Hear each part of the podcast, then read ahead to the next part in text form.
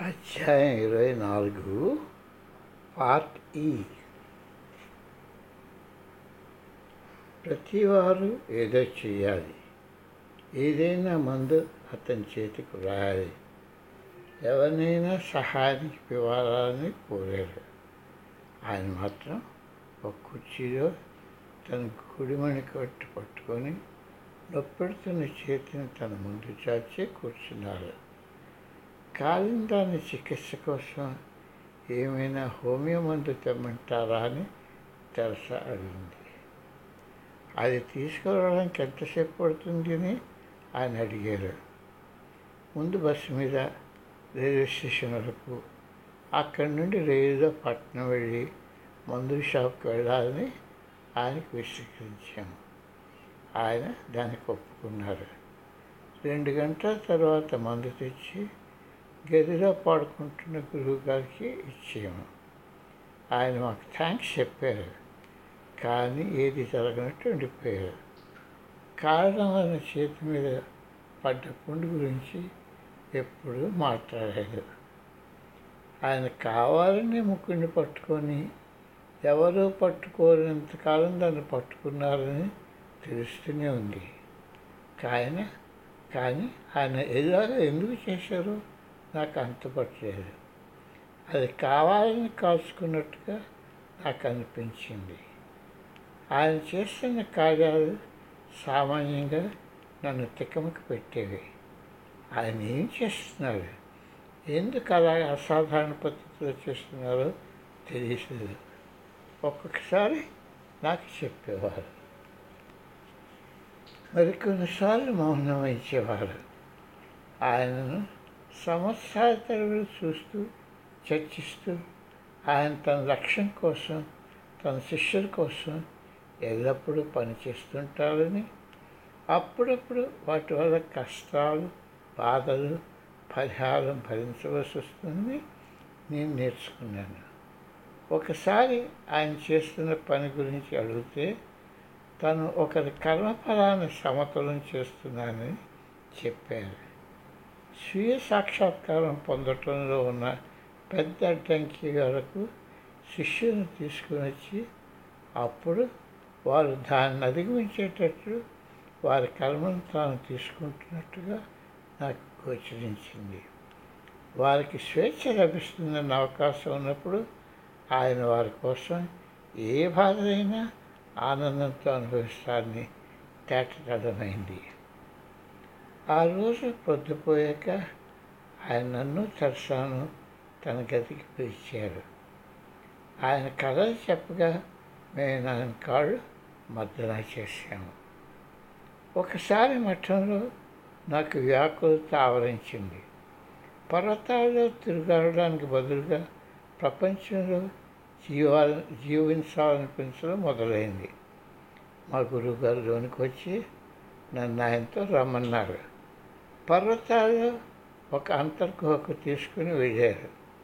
అక్కడ శతాబ్దాల పాటు వచ్చిన విరాళాలు ప్రోగు చేసి ఉన్నాయి. నేను ఒక పది పన్నెండు అడుగుల బంగారు తాపటం వెండి రత్నాలను చూశాను. వారి ఆకర్షణలో నేను నిశ్చేతుడైన మంచి రత్నం అంటే నాకు ఇష్టమని మా గురువు గారికి తెలుసును. అకస్మాత్తుగా ఆయన అక్కడ లేదని నేను గమనించాను. నేను గుహప్రక్క భాగంలోకి తిరిగాను. అక్కడ మంటల మధ్యలో మా గురువు ఒక్కరూ నిల్చుని ఉండటం చూశాను. రెండు విభిన్న దృశ్యాలు. మంటలు ధనరాశులు చూస్తూ నేను మాన్పడిపోయాను. నువ్వు నిశ్చయించుకో. ఆ ధనరాశులన్నీ తీసుకొని ప్రపంచంలోకి వెళ్తావో అగ్నిలోనికి నన్ను అనుసరిస్తావో అని గురువుగారు అన్నారు. నేను గురువుగారితో మంటలోంచి అడిగిడాను ఆ రోజు ప్రాపంచిక వస్తువులపై కోరికలు వాటి ఆకర్షణలు కాల్చివేయబడ్డాయి. ప్రతిరోజు నూతన విజ్ఞానం క్రొత్త ఆనందాన్ని తెస్తూ రోజులు త్వరితంగా గడిచిపోయాయి. నా జీవితంలో ఈ సమయానికి నేను గురువుగారి సాన్నిధ్యంలో రెండు రకాలైన ఎరుకతలతో ఉండటం నేర్చుకున్నాను. ఆయన ఎటువంటి సందర్భానైనా బోధనకు ఆనందించే అవకాశంగా మరిచే నైపుణ్యం ప్రదర్శించేవాడు. ఇక స్వామీజీ భారతదేశానికి వెళ్ళిపోతారనగా నాకు తెరసాకు బాగా తెలిసిన ఒక రష్యన్ ఆధ్యాత్మిక వృత్తురాయన ఇరినా ట్వీడియో వద్దకు స్వామీజీని తీసుకుని వెళ్ళాం. కొన్నేళ్ళ క్రితం లండన్ సందర్శనార్థం నేను వచ్చినప్పుడు ఆమె వారానికి నాలుగు రోజులు జరిపే సత్సంగానికి వెళ్ళాను.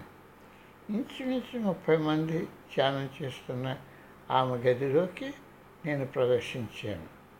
ఆమె దరహాసంతో నన్ను ఆహ్వానించి వంటగదిలో ఉన్న టీ బిస్కెట్ వైపు సూచించారు. కొద్ది నిమిషాల తర్వాత ఆమె ధ్యాన ప్రక్రియను ముగించి నన్ను కూర్చోమంది. కంచకంఠంతో ప్రపంచాన్ని జయించిన అధికారంతో అందరినీ పలకరించి ఉన్నవారందరినీ తమను తాము పరిచేసుకో పరిచయం చేసుకోమని చెప్పింది. నా గురించి చెప్తూ మా గురువు గారికి ఆమె గురువు బాయ్ సాహెబ్ను తెలుసుకుని చేర్చాను నవ్వే కానీ ధనాన్ని ఇవ్వగలిగితే నాకు ఆవిడిచ్చిన చిరునవ్వుతో లండన్లో ధనికుల్లో నేను ఒక్కడిని అయిపోయేవాడిని తర్వాత నా ఒక్కడికి ఇచ్చిన దర్శనంలో ఆవిడిచ్చిన బిగువైన కౌగిలి నన్ను నేల మీద నుండి రెండు అడుగులు తీసుకొని తీసుకుని పోయింది. ఆవిడకు డెబ్భై ఏళ్ళు ఉంటాయి ఆ సూర్యమతి గురువుతో రెండు గంటల సేపు ఇట్టే గడిచిపోయాయి. మరుసటి సంవత్సరం అమెరికాలో జరిగే కాంగ్రెస్కు హాజరవ్వమని నేను పంపిన ఆహ్వానాన్ని ఆవిడ అంగీకరించింది. స్వామీజీ ఇరినట్వీడికి ఇంటికి ఒక చదిగా ఉన్న సాయంత్రం మేము తీసుకుని వెళ్ళాము ఆ మహాయోగి వస్తున్నాయని ఆమె తలపడం వల్ల ఇదంతా జనంతో కిటకిటలాడింది. స్వామీజీ ఆ గుంపుకు అభారం చేసి ఆవిడ గురువుగారితో తనకున్న పరిచయం తెలియజేసి ఆ బృందాన్ని భజన చేస్తారా అని అడిగారు. ఇరినా గారు ముందుగా స్వామీజీ ఒక్కరే పాడాలని కోరింది. ఆయన అలా చేశారు. స్వామీజీ ఒకరి గీకల గీతం ఎత్తుకొని అందరినీ ఆశ్చర్యంలోనూ ఆనందంలోనూ ముంచెత్తారు. స్వామీజీ ఈయన గారు ఇద్దరు కలిపి దాన్ని పాడారు. అప్పుడు వారిద్దరూ ఎత్తైన హిమాలయాల్లో నివసిస్తున్న యువకుల కథలతో మాకు పారదర్శం కలిగించారు. గదంతా ప్రేమ శాంతి సంతోషాలతో నిండిపోయి శక్తివంతమైపోయింది. ఎవరికి కథలు అనిపించలేదు. అందుచేత అందరం కళ్ళు మూసుకుని ఆ ఋషులతో ధ్యానం చేసుకోవడం మొదలుపెట్టాను అలా చీకటి పడిపోయింది. ఆ రోజు రాత్రి నేను తెరసా అతని గదిలో ఆయన కాళ్ళు పట్టాము. ఆయన ప్రేమతో మా వంక చూసి మీరిద్దరి మధ్య మమకారం ఇంకా లేదు అది మంచిది. మీరిద్దరూ పురోభివృద్ధి చెందుతారు. ఇక ఆలస్యం చేయకండి. ఇక మీ ఇద్దరి మధ్య వైవాహిక బాంధవ్యం తెంచి వేస్తే మంచిది. అప్పుడు మీరు మీ అంత పై అంతస్తు వెళ్ళడానికి సుగమవుతుంది అని అన్నారు. మా ఇద్దరిని స్నానం చేసి ఉపవాసం చేసి ఇంకొక మంత్రదక్షకి ఆయత్తం కమ్మన్నారు. మరుసటి రోజు మాకు సాంప్రదాయంలో ఉన్నత స్థితి చేరే ఇంకొక మంత్రాన్ని ప్రసాదించారు. మాకు కొత్త పేరు ఇచ్చారు. తెరసాకు దేవి అని నాకు జయదేవ్ అని. నా క్రొత్త ఐరిష్ దేశపు టోపాల టోపీ ఆయన విమానాశ్రయానికి వెళ్తూ ధరించారు. విమానాశ్రయంలో టీ తాగుతూ విమానం కోసం వేచి భారతదేశానికి ఇది వేసుకుని వెళ్తాను. చాలా బాగుంది. ఇది మన పర్సనాలిటీకి ఎంతో తగినట్టుంది కదూ? జస్ట్ అని అన్నారు. విమానం వచ్చింది. మేమంతా కలిసి ద్వారం దాకా వెళ్ళాము తెరసాకు ఆయన ఇచ్చిన రాష్ట్రపతిని దిద్దడంలో తీసుకోవాల్సిన జాగ్రత్తలు ఆయన పేరులో నేను నా రోగులకు చేయవలసిన పనులు చెప్పాను.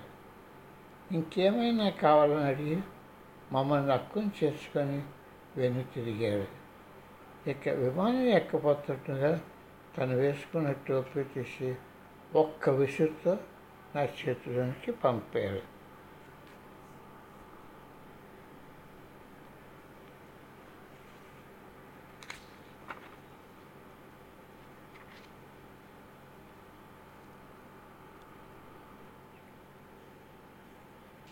తిరిగి పనిలోనికి లండన్ పట్టణంలో గడిపిన నా ఆఖరి సంవత్సరం ఎన్నెన్నో చమత్కారమైన సంఘటనలను తెచ్చింది. ఒక ఐరిష్ ననికి సలహాలు ఇచ్చాక ఆమె పెద్ద నుండి ఒక ఆహ్వానం వచ్చింది.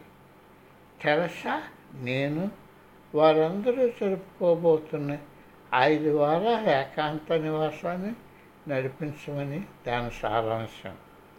నలభై నుండి తొంభై రెండు సంవత్సరాల వయసులో ఉన్న సిస్టర్స్కు వాళ్ళ ఆరోగ్యం ఎలా సంరక్షించుకోవాలి ఎలాగ ధ్యానం చేయాలి ఆధ్యాత్మిక పెరుగుదలకు శ్వాస ఎలా తీసుకోవాలి అన్న విషయాలపై బోధిస్తూ అక్కడే ఎంతో ఆనందమైన కాలం గడిపాము. పంతొమ్మిది వందల డెబ్భై ఎనిమిది ఇన్స్టిట్యూట్ ప్రచురించిన యోగా క్రైస్తవ మతాచరణ అన్న నా పుస్తకం దిద్దడంలో కొన్ని నెలలు గడిచిపోయాయి. ఆ నూతన ప్రచురణ సిద్ధమవగానే దాన్ని మళ్ళా ఇన్స్టిట్యూట్కి సమర్పించాను. కానీ సంస్థ అధ్యక్షుడు అది వారు ప్రశ్నించి ప్రశ్న నుండి ప్రచురించటకు తిరస్కరించేవి ఇది సంకుచిత మనస్తత్వమని నేను చింతించాను. దాన్ని పెంగ్విన్ పుస్తక ప్రచురణ సంఘానికి పంపాను. వారు దాన్ని ప్రచురించారు. దానికి చక్కటి అభినందనలు విశిష్ట సమక్షలు వచ్చాయి.